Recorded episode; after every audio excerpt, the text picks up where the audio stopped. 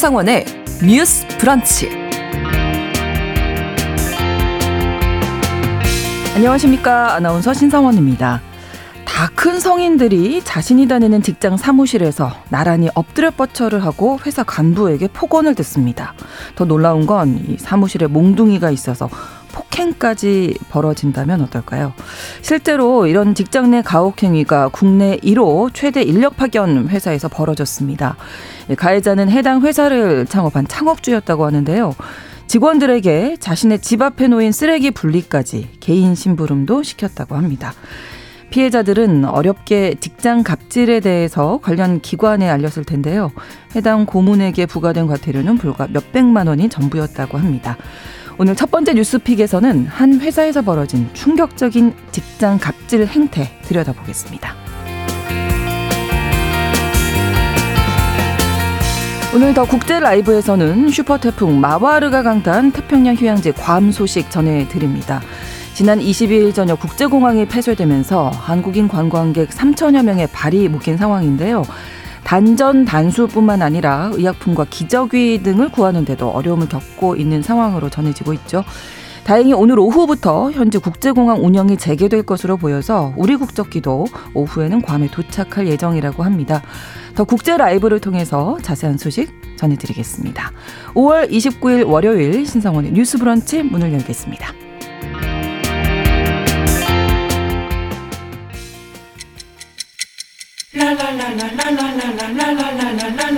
듣고 공감하고 진단합니다. 우리 사회를 바라보는 새로운 시선. 신성원의 뉴스 브런치 뉴스 픽. 뉴스 브런치는 청취자 여러분들과 함께 소통하며 만들어 갑니다. 짧은 문자 50원, 긴 문자 100원이 드는 샵 9730, 오물정 9730번으로 의견 보내주시고요. 또 라디오와 콩 앱으로도 많이 참여해 주시기 바랍니다. 월요일의 뉴스픽은 이슬기 기자, 조으론 변호사 두 분과 함께 하겠습니다. 어서 오세요. 반갑습니다. 네, 안녕하세요. 네, 자 첫 번째 뉴스픽이 저희 KBS 단독으로 보도한 직장 괴롭힘 뉴스인데 저는 이, 이 영상을 보면서 이게 사무실에 네.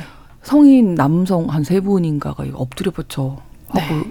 있더라고요. 네. 이게 좀 이상했어요. 이게 이 영- 영상 자체가. 네. 영화의 한 장면인가 네, 싶은데 네. 그게 아니고 이 실화였고요. 21세기에. 네, 네. 맞습니다. 여기가 이제 종업원이 만여 명 정도 되는 중견 기업 인력 파견 업체인 더 K텍이라고 하는 곳이고요. 네. 가해자는 회사의 창업주이자 등기 이사이고 지금 직함은 고문인 이모 고문입니다. 그 보도된 뭐 영상이나 사진들을 보면 말씀하신 것처럼 남성 여러 명이 사무실 바닥에 엎드려 뻗쳐를 하고 있고요. 네. 왜 그러고 있는가 하면 회사에서 보라고 한 자격증 시험에 떨어졌다는 이유입니다. 이걸 이유로 집단 체벌을 하면서 그 이모 고문이 너희들은 이 다음에 결혼해서 애들도 책임 못질 엑스들이다라고 어머. 하면서 폭언을 퍼붓는 장면이 나오고요. 그리고 이제 그 보도된 파일에는 폭행 정황도 담겨 있는데 뭐 네. 직접적으로 때리는 모습까지 나오진 않았지만 네. 퍽퍽 하는 이제 파열음이 어. 난 뒤에 고문이 뭐 니까 짓 게 무슨 이사야? 너 강등시킬 줄 알아. 뭐 나가 라고 소리를 친다고 하는 장면이 있고요. 어, 피해 직원들은 이제 고문이 지시를 해서 사무실에 몽둥이가 있었다라고 얘기를 했고 그 화면에 이제 몽둥이가 이제 청테이프로 감긴 몽둥이가 사무실에 버젓이 있는 장면이 나오거든요. 그런 정황들이 이번 보도를 통해서 밝혀진 겁니다. 네, 또 여러 가지 뭐 내용들이 나오고 있는데 뭐 예술제를 핑계로 직원들에게 노래 연습을 강요하고 업무와는 상관없는 개인적인 심부름까지 시켰다. 네, 네. 저도 회사 생활 해봤지만 이게 회사 생활 해보신 분들도 다들 놀랄 수준이었는데요. 네. 이제 이 고문은 사내 예술제를 한다면서 네. 직원들에게 노래 연습을 강요하는데 그 예술제 영상을 보면 네. 직원들이 노래를 하는 게 아니라 본인 고문이 노래를 하고 직원들은 뒤에서 이제 악단처럼 무대 위에서 이제 악기를 연주하거나 아. 뭐 코러스를 넣는 역할들을 합니다. 아 주인공은 본인이 고문 혼자 노래를 하는. 사람은 아. 고문 한 명뿐이고요. 아 네. 이렇게 한 시간 넘게 노래를 부르다가 박수를 받으며 퇴장하는 것이 그 예술제의 처음과 음. 끝인 거예요. 근데 데뷔를 하셨어야 됐어요. 어, 그러니까. 그러니까요, 네. 그래서 어. 이 직원들이 행사 한 달 전부터 노래 네. 연습에 동원이 된다고 하고요. 이제 피해 직원의 말을 들어보면 회사 근처에서 밥을 먹이고 밤 9시, 10시까지는 연습에 동원이 됐다라고 증언을 하고 있습니다. 이뿐만 아니라 이제 고문의 차량을 운전했던 직원분이 계신데 이분은 정말 그 각종 심부름을 다 하셨어요. 내용을 음. 보면 이제 고문 자택 앞에 쓰레기가 있으면 분리수거를 해야 되고요. 그리고 이제 비대, 화장실 비대가 있는데 네. 뭐 출근 후 출근해서는 켜고 퇴근할 땐 끄라라는 지시도 있고 병원 진료 예약이라든지 약을 사오라는 등 사실상은 굉장히 이제 여기 종처럼이라는 표현이 있는데 네, 네. 그런 식으로 직원들을 부렸다고 보시면 될 것 같습니다. 네. 또 하나가 이제 채용에서 나이, 성별에 따라서 차별을 했다는 얘기도 있네요. 네, 이 회사의 채용 담당자들이 모여 있던 SNS 대화방이 있었는데 거기 대화 내용을 보면요. 이제 네. 한 직원이 이것은 고문님 전달 사항이다라고 하면서 음. 여성 지원자 중에 피아노와 바이올린이 취미이거나 특기인 지원자는 서류 합격이다라고 전하기도 하고요. 그리고 96년생 이하의 여성은 가산점이 있으니 어. 최대한 면접을 독려하라라고 당부를 하기도 하고 또 특정 전공에 대한 어떤 이렇게 음. 차별 정서도 있는데 아. 부동산학과나 법학과 출신은 채용하지 말라라는 지시도 있고요. 키가 190cm 이상이면 머리가 나쁘다든가 어머. 남성 직원이 야단치기 편하다. 그러니까 남성을 뽑아라라는 얘기도 하는 것으로 나와 있습니다. 그래서 이런 모든 것들 뭐 성별이나 나이나 네. 뭐 신체 조건을 이유로 차별하는 게 다 고용 차별을 금지하고 있는 지금 현행법을 네, 위반하는 네. 사항이라고 보시면 될 것 같아요. 아니 뭐법 얘기는 차치하고서라도 사람에 대한 존중이 너무나 없다 네. 이런 생각밖에 들지 않는데 누가 누구에게 이렇게 해도 되는 겁니까? 이 직원들이 얼마나 자존심 상했겠어요. 그렇죠. 어떻게 보세요, 조으론 변호사님? 안 되죠. 이건 정말 이 사건을 보면서 네. 몇년 전에 굉장히 이슈가 됐었던 네네. 네. 그 양진우 회장의 네. 사건이 기억이 나는데요. 그렇죠. 양진우 사건 이후에 직장 내 괴롭힘 방지법도 이제 시행이 되고 음. 있잖아요. 벌써 시행된 지 4년이나 됐는데 그렇죠. 여러 가지 설문 조사를 보면 직장 내 괴롭힘이 아직도 여전하다고 합니다. 최근에 시민단체 직장갑질 119가 의뢰해서 이제 실시한 설문조사가 있었는데 직장인들 천명에게 설문을 했더니 네. 응답자의 30% 이상이 직장 내 괴롭힘을 당한 적이 있다라고 답했다고 하는데요. 이 30%면은 10명 중에 3명이거든요. 그렇죠. 이 법이 시행되기 이전에는 44.5%였 었는데 30% 니까 좀 줄었다라고 음. 볼 수도 있 있겠지만은 그래도 30%가 여전한 네, 거고요. 네, 오히려 그런 정도라든지 네. 수준은 심각해졌다고 이제 음. 답을 이제 했습니다. 네. 특히 이제 피해자들 중에 34.8%는 이제 병원 진료나 상담이 필요할 정도로 음. 굉장히 심각한 시달림을 당했다라고 볼 수가 있고요. 네. 그러면은 우리가 아니 그렇게 직장 내에서 괴롭힘을 음. 당하면 신고를 하면 되지 않느냐. 네네. 법도 시행이 됐는데라고 음. 생각하실 수 있지만 네. 그 신고를 하지 못하는 이유들이 있습니다. 실제로 설문조사에 보면은 신고하진 이유, 신고하지 않은 이유에 대해서 70%가 넘는 분들이 대응에도 상황이 나아질 것 같지 않아서라는 음. 답변을 했고요. 네. 또 17%는 이제 향후에 인사 등의 불이익을 당할 것 같기 때문에 아. 신고하지 못했다라고 했는데 음. 실제로 많은 분들이 직장 내 괴롭힘을 당하면서도 신고를 하지 못하는 이유가 주로 이런 문제들 그렇죠. 때문이죠. 네, 그리고 네. 여기서 제일 마음이 아팠던 대답이 아까 70% 이상 분들이 말씀을 하셨던 대응에도 상황이 나아질 것, 것 같지 않아서 네. 실제로 직장 내 괴롭힘으로 상담을 오시는 분들이 맨 처음에는 적극적으로 막 음. 대응을 하겠다라고 하세요. 네. 그래서 주변 동료분들의 진술도 막 받아오시고 음. 증거도 많이 채집해 오시고 하는데 이게 사건이 내가 오늘 고용노동청이나 경찰에 신고를 했다고 해서 바로 뭐 그 가해자가 처벌되고 이런 시스템이 아니거든요. 그렇죠. 굉장히 시간이 오래 걸려요. 그러면은 피해자는 신고를 하고 그 회사에 계속 다녀야 됩니다. 그렇죠. 그러다 보면 네. 아무래도 내가 신고를 한 상대방은 회사 내에서 나보다 우월적 지위에 있는 사람이에요. 그러다 보니까 아무래도 눈치가 보이고 음. 아무래도 동료들한테도 그렇죠. 조금 눈치가 보이는 네, 일들이 네, 굉장히 네. 많대요. 네. 괜히 회사의 분위기를 흐렸다 음. 이런 등등. 이게 왜 사람은 이게 길어지면 네, 네. 그렇기 때문에 결국에는 네. 어떤 형사처벌이나 고용노동청에서의 처분 결과가 나오기도 전에 음. 퇴사를 하신 분들이 굉장히 아. 많으세요. 아. 그렇다기보다 그런 그렇다 보니 네. 내가 여기서 이제 직장을 그만두면 생계 걱정을 해야 되잖아요. 생계 걱정에 그 생계를 걱정하지 차라리 생계를 걱정하지 말자. 내가 음. 괴롭힘을 당하고 음. 말지 생계라도 유지를 하자. 네, 이런 네, 차원에서 네. 신고를 야, 하지 못하시는 분들이 뭐 굉장히 굉장히 많, 어려운. 많으시더라고요. 그러니까 이게 괴롭힘이 지금 뭐 들어보셔서 아시겠지만 제가 어머 어머 했지만 이게 네. 너무 심각한 수준인 네. 거잖아요. 지난 1월에 서울 고용청이 진정이 된 상황이고 3월에 이 해당 고문에게 과태료가 부과됐는데 이게 또 너무 적더라고요. 네, 그렇습니다. 이제 서울고용청에서 이 사건을 조사를 한 다음에 그 여덟 가지가 이제 괴롭힘으로 인정을 했어요. 음, 여덟 네. 가지 행위에 대해서 보면은 이제 업무 시간에 연락한 것. 그리고 사적인 심부름을 시킨 거, 그리고 아까 기자님도 말씀하셨지만 노래 연습을 지시를 한 것, 네. 이런 것들이 이제 과도한 업무 지시다 이런 것들에 해당이 됐고요. 또 협박, 폭언, 음. 폭행, 차별, 가혹행위 이런 것들이 모두 다 직장 내 괴롭힘으로 인정이 됐는데 네. 그러면 굉장히 이렇게 여덟 가지나 인정이 네, 됐으니까 그리고 상당 기간 좀 오래 지속된 거잖아요. 그럼 굉장히 처벌 수위가 세지 않을까라고 생각을 하실 수 있는데 금액이 과태료 500만 원이었습니다. 음. 왜요? 음, 이해가 안 되실 거예요. 다- 왜냐하면 다 너무 거예요. 네.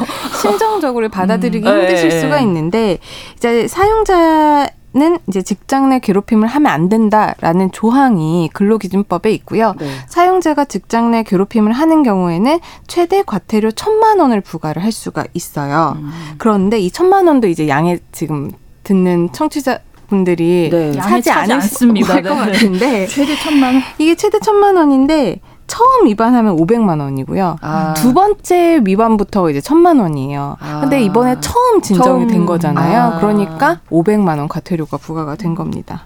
뭐 그러면 이게 계속 되지 않을까 뭐 이런 걱정도 되기도 하는데 폭행 부분은 이 좀 조사를 다시 또 해봐야 되는 게 아닌가. 그쵸. 예. 왜냐하면은 그거는 그 괴롭힘 중에서 이제 여러 가지 괴롭힘 중에 여덟 가지를 지금 인정을 했는데 네. 그 부분에 뭐 폭행 협박도 인정을 해서 과태료 500만 원이 나왔는데 네.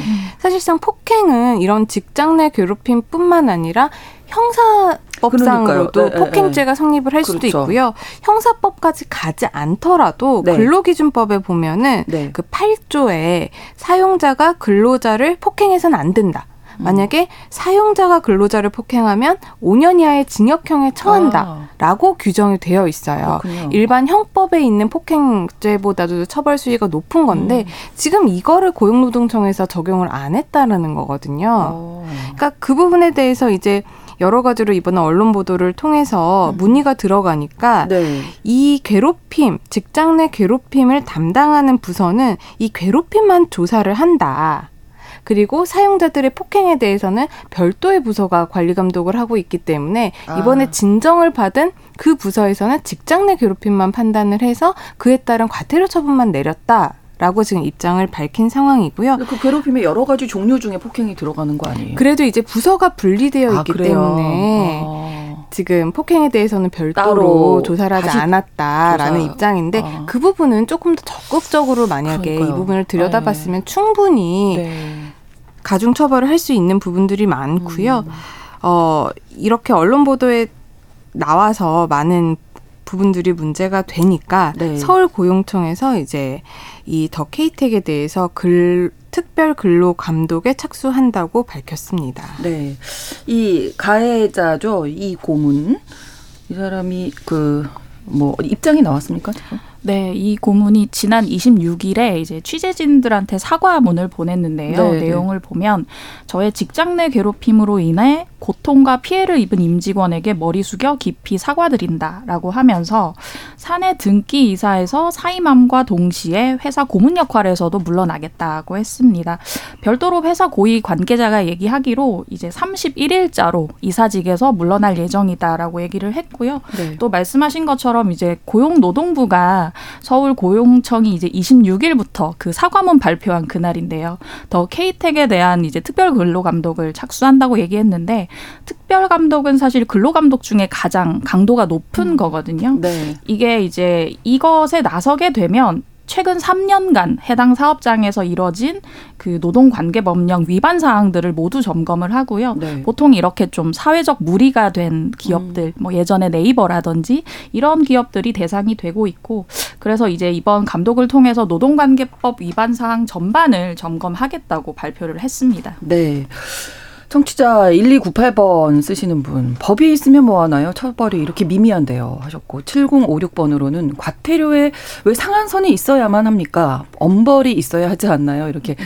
어 저희 법 감정이 네, 저, 네, 네, 저희랑 비슷한 생각이셨던 것 같은데 아무튼 이 직장 내 괴롭힘이 발생해도 말씀해 주신 대로 신고하기도 어렵고 처벌도 미비한 것 같아서 이게 좀 근절이 되기 위해서는 어떤 대책이 필요할지 이야기 좀 그러니까 언론 보도를 보면은 여러 가지 통계들이 있는데요. 하루 평균적으로 19.3건이 직장 내 괴롭힘으로 신고가 된다고 합니다. 그러니까 아. 하루에도 거의 20건 그러네요. 정도가 신고가 되는데 네.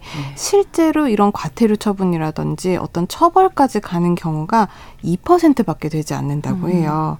그러다 보니까 우리가 직장 내 괴롭힘 방지법도 있고 여러 가지 형사 절차도 있고 고용노동청에 진정을 제기할 수 있는 절차들도 있는데 실제로 처벌률이 너무 떨어지다 보니까 사람들이 신고를 하는 것까지 가기가 어려운 거예요. 음. 신고를 가서 강력하게 처벌이 이루어지면은 적극적으로 신고를 하겠죠. 네. 하지만 아까도 말씀드렸다시피 신고를 해서 처벌이 나오는 기간까지도 굉장히 오래 걸리는데 그러니까요. 실제로 결과까지 너무나도 미약한 수준이다 보면 피해자 입장에서는 그걸 음. 해서 뭐 하나 그렇죠. 하는 생각이 네, 드는 네, 거죠. 네. 그렇기 때문에 안 하게 됩니다. 음. 그래서 저 같은 제 생각에는 이런 음. 직장 내 괴롭힘 관련해서는 조금 더 우리가 강력하게 처벌을 음.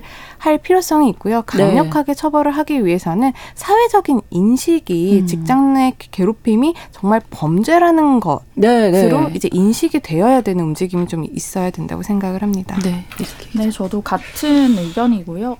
이게 엄벌이 있어야지만 이거를 무서워서 사업주가 제대로 관리 감독을 하거나 본인이 하지 않거나 하지 그렇지 않으면 이번 케이스에서도 음. 보듯이 사실 이 고문 같은 경우는 이것에 불만을 제기해서 퇴사한 사람들에 대한 험담을 엄청 많이 했다고 하거든요. 아, 그래요. 근데 이 회사가 굉장히 중견 기업이고 네, 네. 인력 업체 가운데 굉장히 유명한 곳인데 음. 그곳의 창업주가 특정 특정 직원에 대해서 험담을 한다. 이게 업계 전체에 그렇죠. 소문이 퍼질 거 아니에요. 그렇죠. 이런 것까지 감안해서 만약에 회사를 퇴사하시더라도 재취업하는 음. 부분 이런 것까지 감안해서는 정말 말씀하신 것처럼 엄벌을 해야 되고요. 네. 그 최근에 이제 발의된 법안 가운데 저는 좀 눈에 띄었던 게 이제 더불어민주당의 김영진 의원이 네. 이런 괴롭힘 행위로 형벌이나 과태료 처분 받은 사업장을 네. 정부 인터넷 홈페이지에 게시하는 내용을 담은 근로기준법 개정안을 발의했는데 저는 이게 조금 의미 있다고 보는 게 이제 그 구직 구직하는 지원자들이 이제 해당 직장의 어떤 평판 조회를 하기 위해서 네. 구인 구직 사이트 같은데 이제 막 그 평을 많이 보더라고요. 아. 이런 것들이 굉장히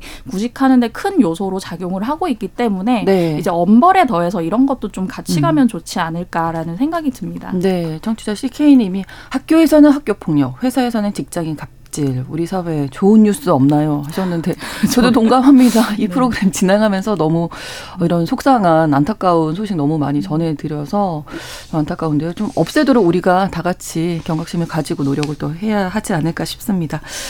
뉴스픽 첫 번째 순서 마치고 이제 두 번째 뉴스픽으로 넘어갈 텐데 제가 아까 그 사람에 대한 존중 뭐 이런 얘기했잖아요. 아, 이 부분도 좀 예, 많이 속상했어요. 최근 요양원과 요양병원 같은 요양시설에서 잇따라 환자를 학대하는 일이 발생해서 파장이 일고 있는데 뭐 최근 관련된 세 건의 보도가 있었습니다.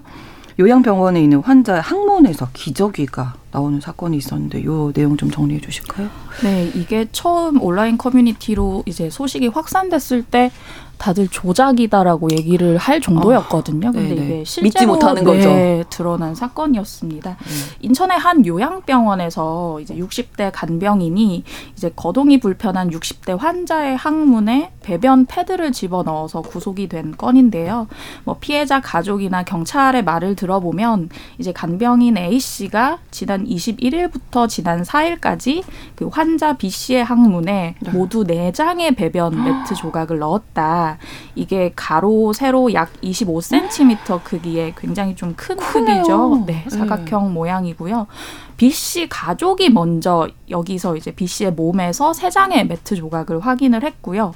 그럼 한 장의 매트 조각이 남잖아요. 제가 네. 처음에 네 장이라고 네, 네, 말씀드렸더니 알고 보니까 요양병원에서 이미 한 장의 매트 조각이 발견된 걸 알고 있었다는 게 경찰 조사 결과 드러난 겁니다. 아. 이제 그 가족들이 발견했던 것보다 앞서서 네. 그 B 씨의 상처 부위를 소독하던 직원분이 항문에서 매트 조각을 발견을 했고요. 네. 이것을 이제 사진을 찍어서 간호 인력들이 모인 그 온라인 단체 대화방에 올렸던 것이 드러난 건데요. 네. 이때 이제 그 간병인 당사자였던 A 씨는 휴가 상태로 이제 자리 비운 상태였는데 병원은 이 사실을 알고도 A 씨한테 별다른 책임을 묻지 않았고 어. 휴가 갔다 돌아온 뒤에도 계속해서 B 씨를 담당하게 했다는 거예요. 이 내용이 이제 경찰 조사 결과 드러난 것이고요. 그래서 경찰은 이제 A 씨가 이제 배변 매트 집어넣은 행위를 폭행 혐의로 판단을 해서 구속을 했고 관리 책임을 물어서 요양병원장도 함께 입건을 했습니다. 네. 또 요양원에서 남성 치매 환자 성기가 비닐봉지에 묶여 있는 일도 있었다면서요. 네, 이것도 온라인 커뮤니티를 통해서 처음 얘기가 나왔는데요. 전북 군산에 있는 한 요양원에서 50대 환자의 치매 환자의 사례입니다. 이게 처음에 아내분이 온라인 커뮤니티에 이런 사연을 올렸어요. 면회를 갈 때마다 남편이 울어서 좀 어. 이상하게 생각했다. 무슨 어. 일인가. 또 남편분이 한 팔이 없는 장애인이시기도 아. 했는데요. 그래서 가족들이 뒤늦게 CCTV를 확인해 보니까 요양 보호사들이 이제 사인이 있는 입원실인데 네. 가림막도 치지 않고 기저귀를 갈아서 엄청나게 수치심을 음. 느끼셨다는 거예요. 네. 근데 또 기저귀를 풀어보니까 일회용 비닐봉지 안에 또 속기저귀를 넣어서 이렇게 함께 이제 성기에다가 묶어 놓은 것을 가족들이 발견을 한 것이죠. 얼마나 억장이 무너지셨겠어요. 네. 음. 그리고 어, 요양원에서 또 80대 노인이 석 달 만에 다리가 썩은 듯이 움푹 들어가서 가족들이 학대를 의심하고 있다. 이 내용도 전해져서. 85세시고요. 네. 그리고 지난 1월에 경기도 시흥에 있는 한 노인 요양원에 이분이 들어가셨습니다. 이제 한 달에 한 번 가족들이 찾아갔는데 네. 이제 그 요양원 측에서는 코로나 방역 때문에 직접 대면을 하지 못한다라고 음. 해서 거의 세 달 만에 그 아버지를 다시 봤다라는 거예요. 직접 접촉을 네. 하게 됐는데 알고 보니까 다리가 굉장히 지금 많이 거의 썩어 들어가서 음. 절단의 위기에까지 이르렀다라고 하고요. 네. 병원에 갔더니 어떻게 이 상태로 여기 오셨냐 하면서 다리를 무릎 밑에까지 지금 절단을 해야 할지도 모른다고 합니다.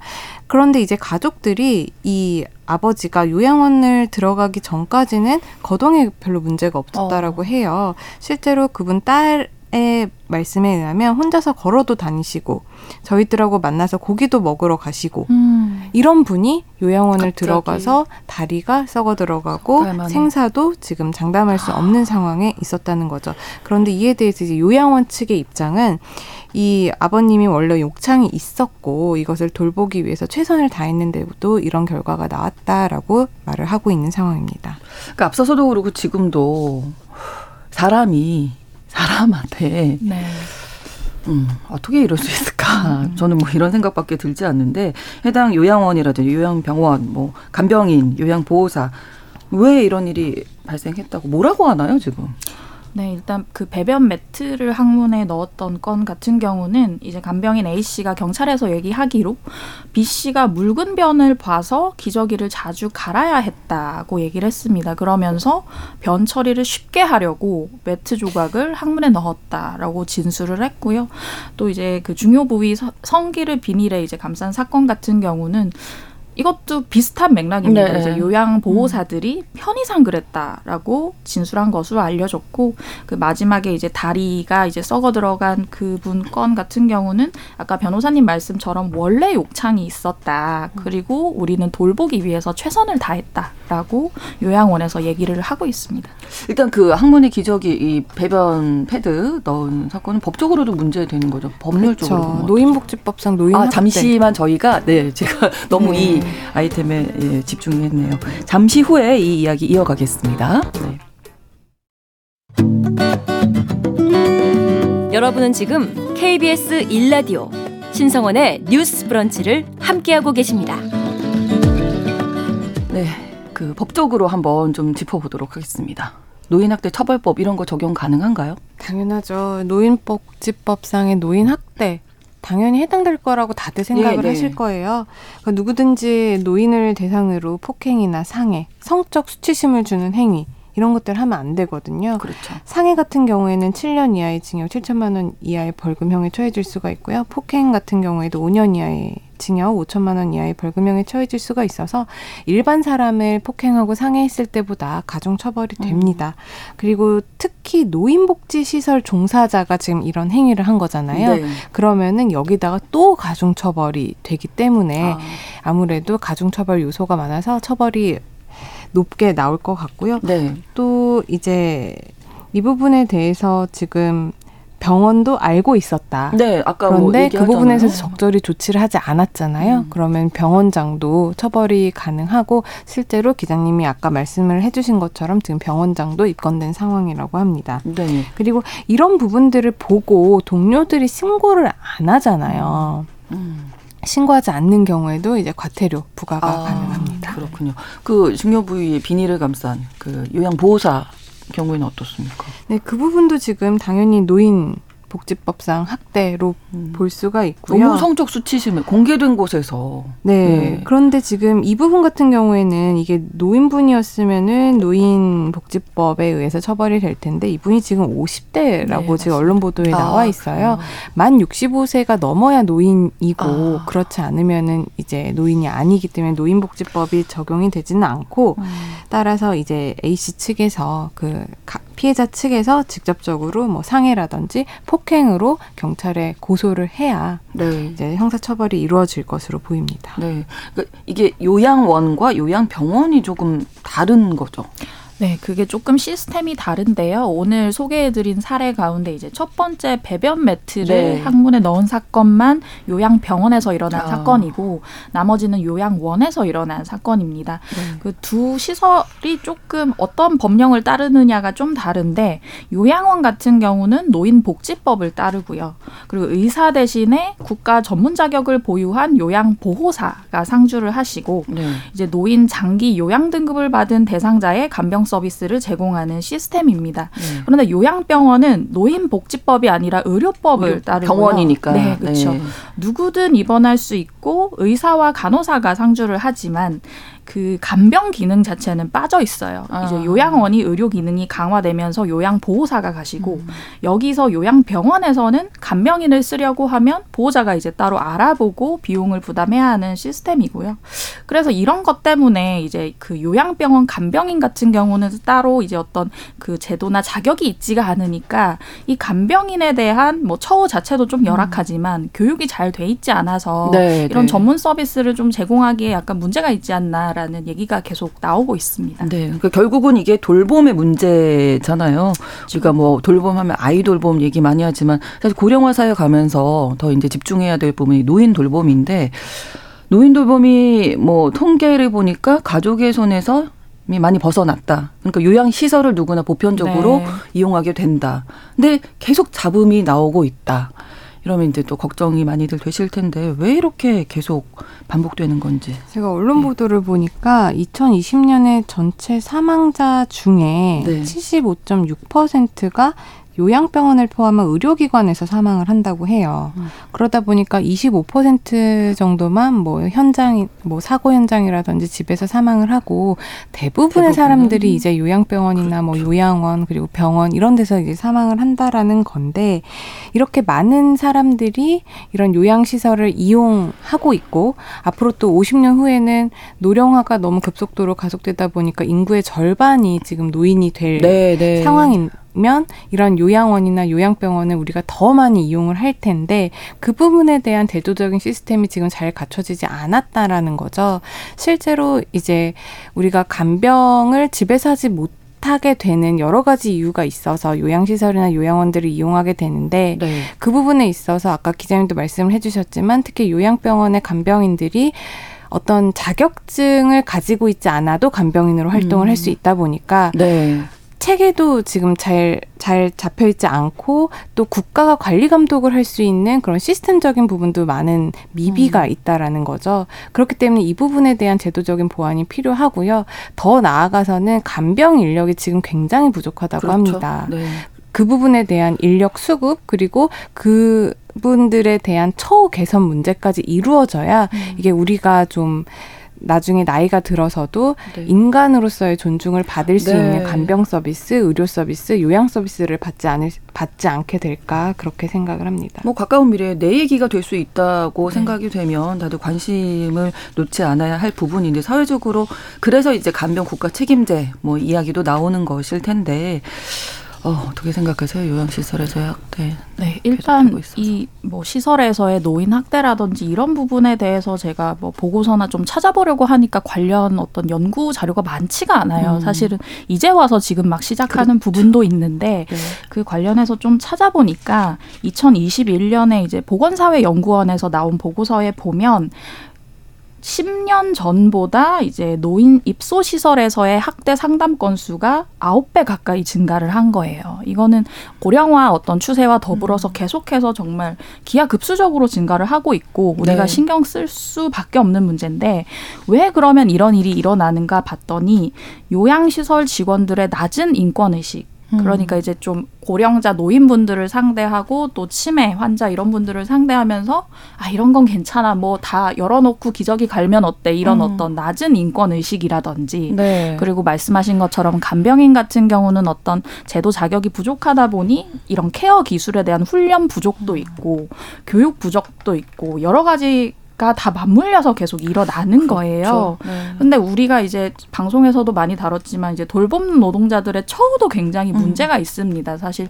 10년 이상 일해도 어떤 그 근속에 따른 수당이 7만 원 정도밖에 되지 음. 않는다 이런 얘기도 나오고 네. 이런 분들이 계속해서 이제 근로 시간은 누적되고 어떤 조금 음. 훈련량은 부족하고 이제 그런 어떤 화풀이 대상이 노인이 된다든지 이런 부분도 계속해서 역효과를 내고 있는 것이기 때문에 네. 사실 이런 간병 시스템 전반에 대한 네. 국가가 정말 제도적으로 개입을 음. 해서 훌륭한 인력을 기울여내는 거 굉장히 중요하고요. 네. 그리고 여기서 또 한 가지 얘기 나오는 게 이제 통합 간병 서비 간병 네, 네. 간호 서비스 이 간호 병동에 대한 얘기가 나오는데 네. 여기는 이제 그 뭐 간호사나 간호조무사나 지원 인력이 같이 이제 통합 서비스로 제공을 하는 것인데 아직까지는 도입된 지 얼마 안 되기도 하고 아직은 이제 조금 사용을 많이는 못하고 있는 실정이에요.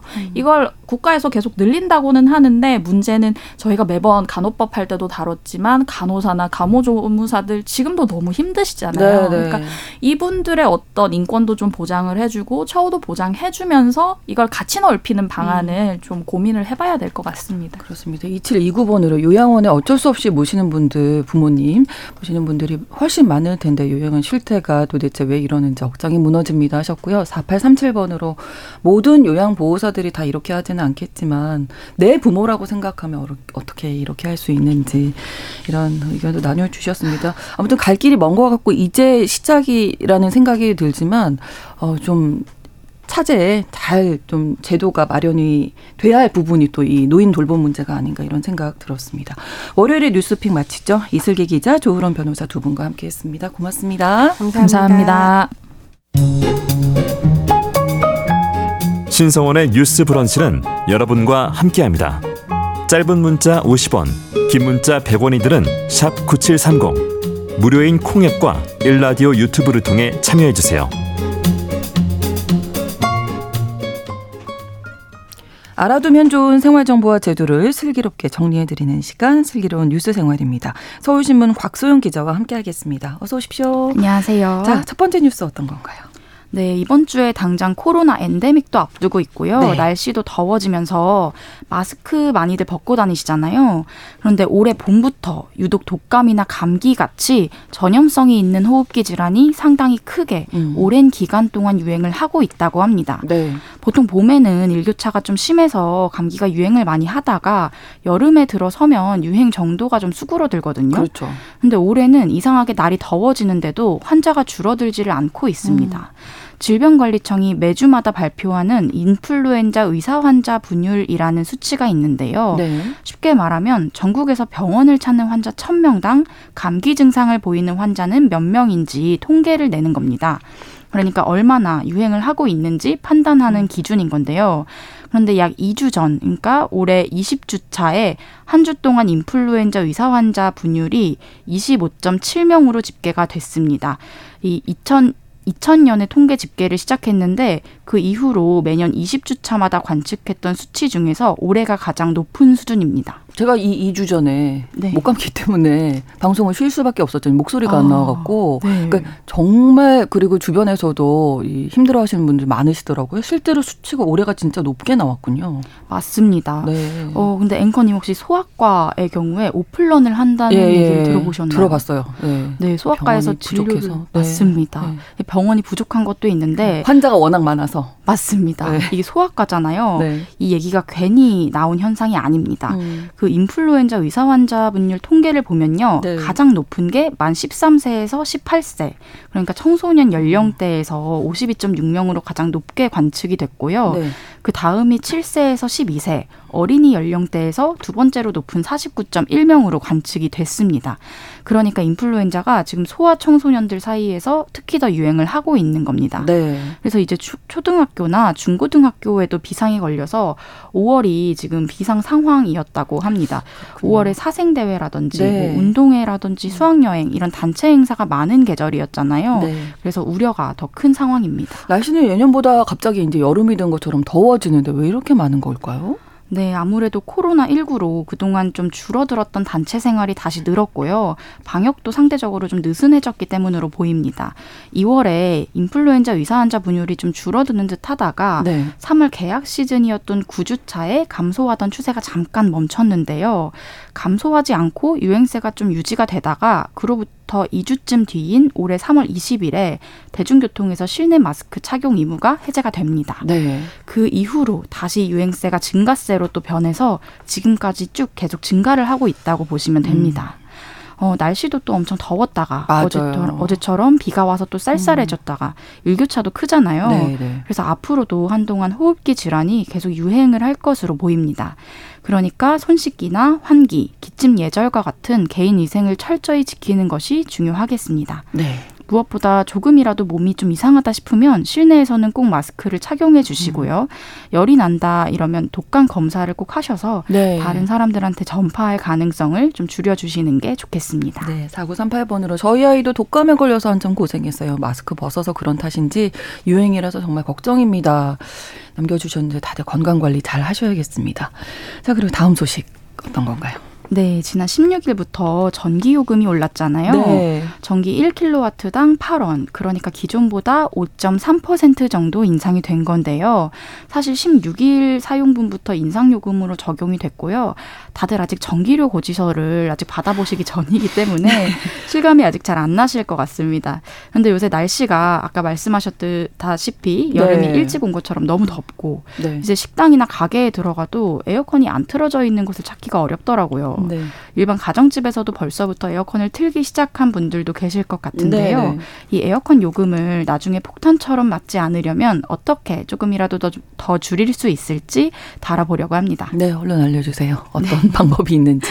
먼저 하루에 처음 에어컨을 작동시킬 때는 네. 온도를 최대한 낮추고 바람 세기를 강하게 설정해서 말하자면 짧고 굵게 아, 빠르게 설정 온도까지 내려갈 수 있도록 하는 게 좋다고 합니다. 어. 어, 처음 가동할 때 평균 온도를 확 낮춘 다음에 네. 설정 온도까지 내부 온도가 한번 내려가면 그때부터는 이제 풍향을 약하게 설정해서 온도를 그대로 유지하는 게 전기료를 아끼는데 도움이 어, 된다고 합니다. 그렇군요. 네. 같은 맥락에서요, 에어컨을 껐다 켰다 여러 번 하는 것보다 한 번 틀 때 적정 온도로 꾸준히 유지를 해주는 게 전력을 덜 소모하는 방법입니다. 음. 이 설정 온도를 평소보다 1도씩 높이는 것도 전력 소모를 상당히 아낄 수 있는 방법인데요. 예를 들면 평소에 25도로 신- 실내 온도를 맞춰 놓으셨었다면 네. 온도를 26도로 1도 올리고 음. 옷차림을 조금 더 가볍게 입는 방식입니다. 선풍기 같이 트는 것도 좋다면서요? 네, 맞습니다. 선풍기랑 에어컨을 같이 트는 것도 되게 자주 사용하시는 방법이잖아요. 네. 실제로 공기를 빨리 순환시켜서 실내 온도를 빨리 낮출 수 있다고 합니다. 한국 석유공사에 따르면요. 선풍기와 에어컨을 함께 사용했을 때가 에어컨만 틀었을 때보다 같은 실내 온도까지 도달하기까지 약 20%의 시간을 더 절약할 수 있다고 음. 합니다. 네. 그리고 에어컨을 작동시키면 실외기에서 열이 발생하잖아요. 그렇죠. 네. 이열 때문에 실내 온도가 더 높아질 수도 있거든요. 그러니까 실외기에 열이 빠져나갈 수 있는 공간을 충분히 확보하시고 에어컨 필터를 청소하시는 것도 전력 소모를 아낄 수 있는 방법입니다. 네. 슬기로운 뉴스 생활 서울신문 곽소영 기자와 함께했습니다. 고맙습니다. 감사합니다.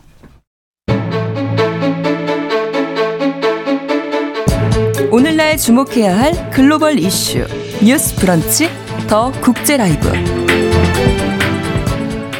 더 국제 라이브 외신 캐스터 조윤주 씨와 함께 하겠습니다. 어서 오세요. 네, 안녕하세요. 자, 오늘 두 가지 소식인데 네. 우크라이나 전쟁 장기화되고 있는데 러시아가 자포리자 원전을 공격할 것이다 이런 얘기가 나오고 있고요. 네. 어, 그래서 원전 안전에 대한 우려가 커지고 있는 음. 상황인데 먼저 괌부터 가 볼까요? 네.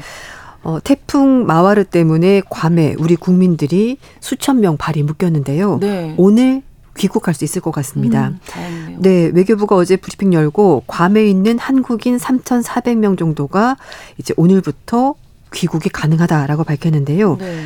어, 괌 현지 공항이 29일 오늘입니다. 오후 3시부터 재개가 된다고 우리 정부 측에서 밝혔습니다. 네. 그래서 오후 5시쯤에 한국 국적기가 괌에 도착해서 7시에 인천공항으로 다시 출발할 예정이라고 외교부가 밝혔고요. 또 다른 항공편 운항도 어, 현지와 지금 협의를 하고 있다고 합니다. 뭐 증편, 대형 항공기 투입에 대해서 얘기가 나오고 있는데 외교부 관계자는 인천과 괌 항공편은 대한항공 등 4개 항공사에서 하루에 6편 정도 운항을 하고 있고 네. 국토부와 협의해서 운항에 재개되면 증편을 하든지 아니면 좀 더 큰 사이즈 비행기로 어, 바꿔서 좀 더 많은 인원이 한꺼번에 철수할 수 있도록 하겠다라고 밝혔습니다. 네. 근데 이게 원래는 괌 국제공항이 오늘이 아니라 내일쯤 음, 30일이라고 저도 네, 얘기 맞아요. 들었던 것 그래서 같은데. 이제 정부 측에서도 네. 혹시라도 31일에도 귀국을 하지 못하게 되면은 네. 어, 군용기 등을 동원하는 플랜 B도 고려하고 아. 있었다라고 정부가 밝혔습니다. 그래서 네. 외교부 관계자는 30일까지도 만약에 공항 복구가 안 되면은 군수송기를 투입하는 플랜 B를 가지고 있었다고 설명했는데요. 다행히 복구 작업이 빨리 진행되면서 음. 오늘부터 공항이 정상 가동이 된, 된다고 합니다. 네, 괌 피해 상황은 어떻습니까? 2002년 이후에 가장 강력한 태풍이었다면서요? 네, 맞습니다. 지금 어 24일부터 25일까지 태풍 마와르가 괌을 지나갔습니다. 네. 그 총 다섯 개 등급인데 이 중에서 네 번째 등급, 그러니까 어. 두 번째로 강력한 태풍이었습니다. 그러네요. 그래서 시간당 50mm 비가 내렸고 시속 240km가 넘는 강풍을 동반했는데요. 미국의 상업위성 업체인 맥사에 따르면 이제 마와르가 괌을 가기 전 네. 지나고 난 뒤 위성 사진 공개했는데요. 일단 미 우주항공국 나사도 피해를 입었다고 합니다. 이 나사의 원격 지상 터미널 중 하나가 괌에 있는데 이 레이더를 보호하기 위해서 주변에 설치한 대형 레이더돔 세 개 중에서 두 개가 파손이 됐고요. 아유. 리조트, 호텔 수영장은 다 엉망진창이 됐고 네. 강풍 때문에 뭐 나무 다 뽑혀 나갔고요. 네. 해변가에 있었던 파라솔, 썬베드 다 사라졌습니다. 뭐 주택도 많이 파손이 됐고 네. 공항은 말씀인 것처럼 음, 폐쇄가 되면서 관광객들 피해가 상당히 컸습니다. 예, 놀러 네. 가셨다가 지금 단수 단전 네. 때문에 태풍 만나셔서 얼마나 고통스러우셨을까 싶은데 지금 이제 괌 국제공항은 지금은 가능한 상태인가요? 네, 그 맞습니다. 네. 어, 말씀인 것처럼 30일부터 운항 재개를 목표로 할 주로 시설 복구 작업 진행했는데 네. 예상보다 빨리 복구가 되면서 이제 오늘부터 어, 항공기 운항이 재개가 되는데요. 괌 관광청도 피해 지원을 진행을 하고 있다 밝히면서 어제 보도자를 발표했는데요. 현재 지금 그 괌에 와 있는 방문객들이 6천 명 정도 된다고 합니다. 아. 근데 이 중에 절반 가량이 한국인이고 최근에 많이들 가셨어요. 네. 그래서 뭐 3,200명, 3,400명 약간 음. 숫자가 차이긴 합니다만 네, 그 정도가 있고요. 네. 그래서 괌 관광청이 우리나라 외교부 괌 주재 공간 이렇게 해서 파트너십 맺고 의료 지원, 교통편 마련 굉장히 적극적으로 하고 있습니다. 네. 그리고 국내 여행사들도 보안상 어, 이제 뭐 어떻게 이제 대비를 할 건지 얘기를 하고 있는데 뭐 하나 투어 비롯해서 국내 여행사들이 원래 가지고 있던 모든 규정과 상관없이 네. 괌에 발이 묶여 있는 여행객 대상으로 해서 지원 보상하겠다라고 밝혔습니다. 일단 숙박비 지원하거나 현지 가이드들과 협조해서 생필품 제공을 음. 하고 있는데 이제 뭐 이렇게 고혈압, 당뇨 같은 만성 질환 아, 네네. 있으신 분들 있잖아요. 이런 분들이 생각했던 것보다 이제 체류 기간이 길어지면서 그렇죠. 약을 구하지 못했는데 이거 구할 수 있도록 한인 의사가 진료하는 임시 울- 진료소 운영을 하고 있다고 하거든요. 이제 네. 그런 것도 있고 또 호텔 같은 경우도 어, 단수 단전 때문에 굉장히 불편한데 음. 그래서 따로 숙소 세 곳 정도 마련해서 불편하신 분들은 그쪽에서 어, 지낼 수 있도록 지금 마련하고 있습니다. 음. 네, 아무쪼록 좀 안전하게 귀국 네. 하셨으면 좋겠습니다. 근데 이제 말씀인 것처럼 네. 인원수가 워낙 많다 보니까 그렇죠. 시간이 조금 걸릴 거라고 합니다. 다 음. 돌아오시는데. 네, 네.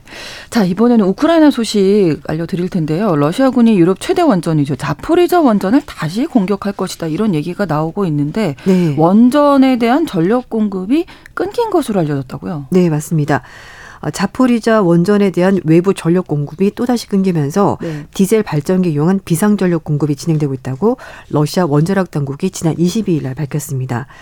러시아 원자력 공사는 텔레그램 계정을 통해서 750kV 고압 송전선이 차단되면서 자포리자 원전이 외부 전력 공급을 완전히 잃었다고 밝혔고요. 그래서 디젤 발전기를 이용해서 자체적으로 전력을 공급하고 있고 일단 원전 구역 내에서 방사능 수준은 정상이다라고 설명을 했습니다. 네, 이렇게 전력 공급이 중단되면 방사능 물질이 유출될 수 있다면서요? 네, 왜냐하면은 이 원자로 냉각 등을 위해서 전력 공급이 이루어지지 않게 되면은요. 네. 핵 연료봉 다발이 과열돼서 녹아내리는 아. 노심용료 후쿠시마 원전 기억하시죠? 아, 그때도 네네네네. 노심용료처럼 이제 어, 큰 사고가 일어날 수 있는데 일단은 지금 원전 내에서 여섯 개 원자로 모두가 가동을 중단한 상태이긴 하지만 말씀드린 원자력 물질이 있기 때문에 이게 좀 위험한 상황이고요. 그렇군요. 이 유럽에서 가장 큰 원자력 발전소가 자포리자 원전인데 작년 2월 달에 우크라이나 전쟁 발생하고 나서 일단 러시아군이 점령을 한 상태이고요. 네. 시설 운영은 우크라이나 원전 기업이 맡고 있는데 원전 운영권을 둘러싸고 러시아, 우크라이나가 계속해서 지금 마찰을 빚고 있는 겁니다. 네, 이번 전력 공급 중단 원인은 어떻게 밝혀졌습니까? 일단 원자력 공사 측에서는 고압 송전선 차단 원인을 조사하고 있다고 밝혔는데 러시아군이 대부분 지역을 점령한 자포리자주의 친러 정부 관계자에 따르면 우크라이나 측에서 송전선을 차단했고 그래서 외부 전력이 끊긴 거다라고 주장을 하고 있고요. 네. 반면에 우크라이나 원자력 공사 측에서는 아니다. 러시아가 포격 이후에 송전선이 끊겼다라면서 서로 상대방 탓을 하고 있습니다. 이 자포리자 원전은 자포리자주 서북부 도시인 어, 에네르호다르 인근에 있- 있는데요. 러시아와 우크라이나 군인 간의 교전이 계속 벌어지고 있는 곳이고 네. 작년 7월부터 8월 이후에 원전 일부 시설과 주변 지역에 대해서 포격 피해가 끊이지 않으면서 대형 핵사고가 발생하는 것 아니냐라면서 어. 주민들이 계속해서 불안해 그런 상황에 살고 있습니다. 예, 여기에 이제 교전이 계속 있다 보니까 네. 우크라이나, 러시아 원전 안전성에 대한 우려가 더 커지고 있는 상황이고요. 네, 맞습니다. 네.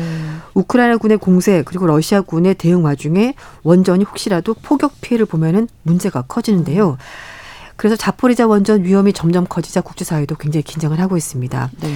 국제 원자력 기구가 일단 자포리자 원전을 보호하기 위해서 5대 원칙을 유엔 안전보장 이사회로부터 승인받기 위해서 여러 가지 노력을 하고 있는데 네. 국제 원자력 기구 사무총장이 다섯 가지 원칙을 제시했습니다. 네. 원전 주변의 중화기, 병력 주둔을 금지해야 된다. 음. 그리고 발포를 하거나 운용용에 대해서 공격하는 것도 안 된다.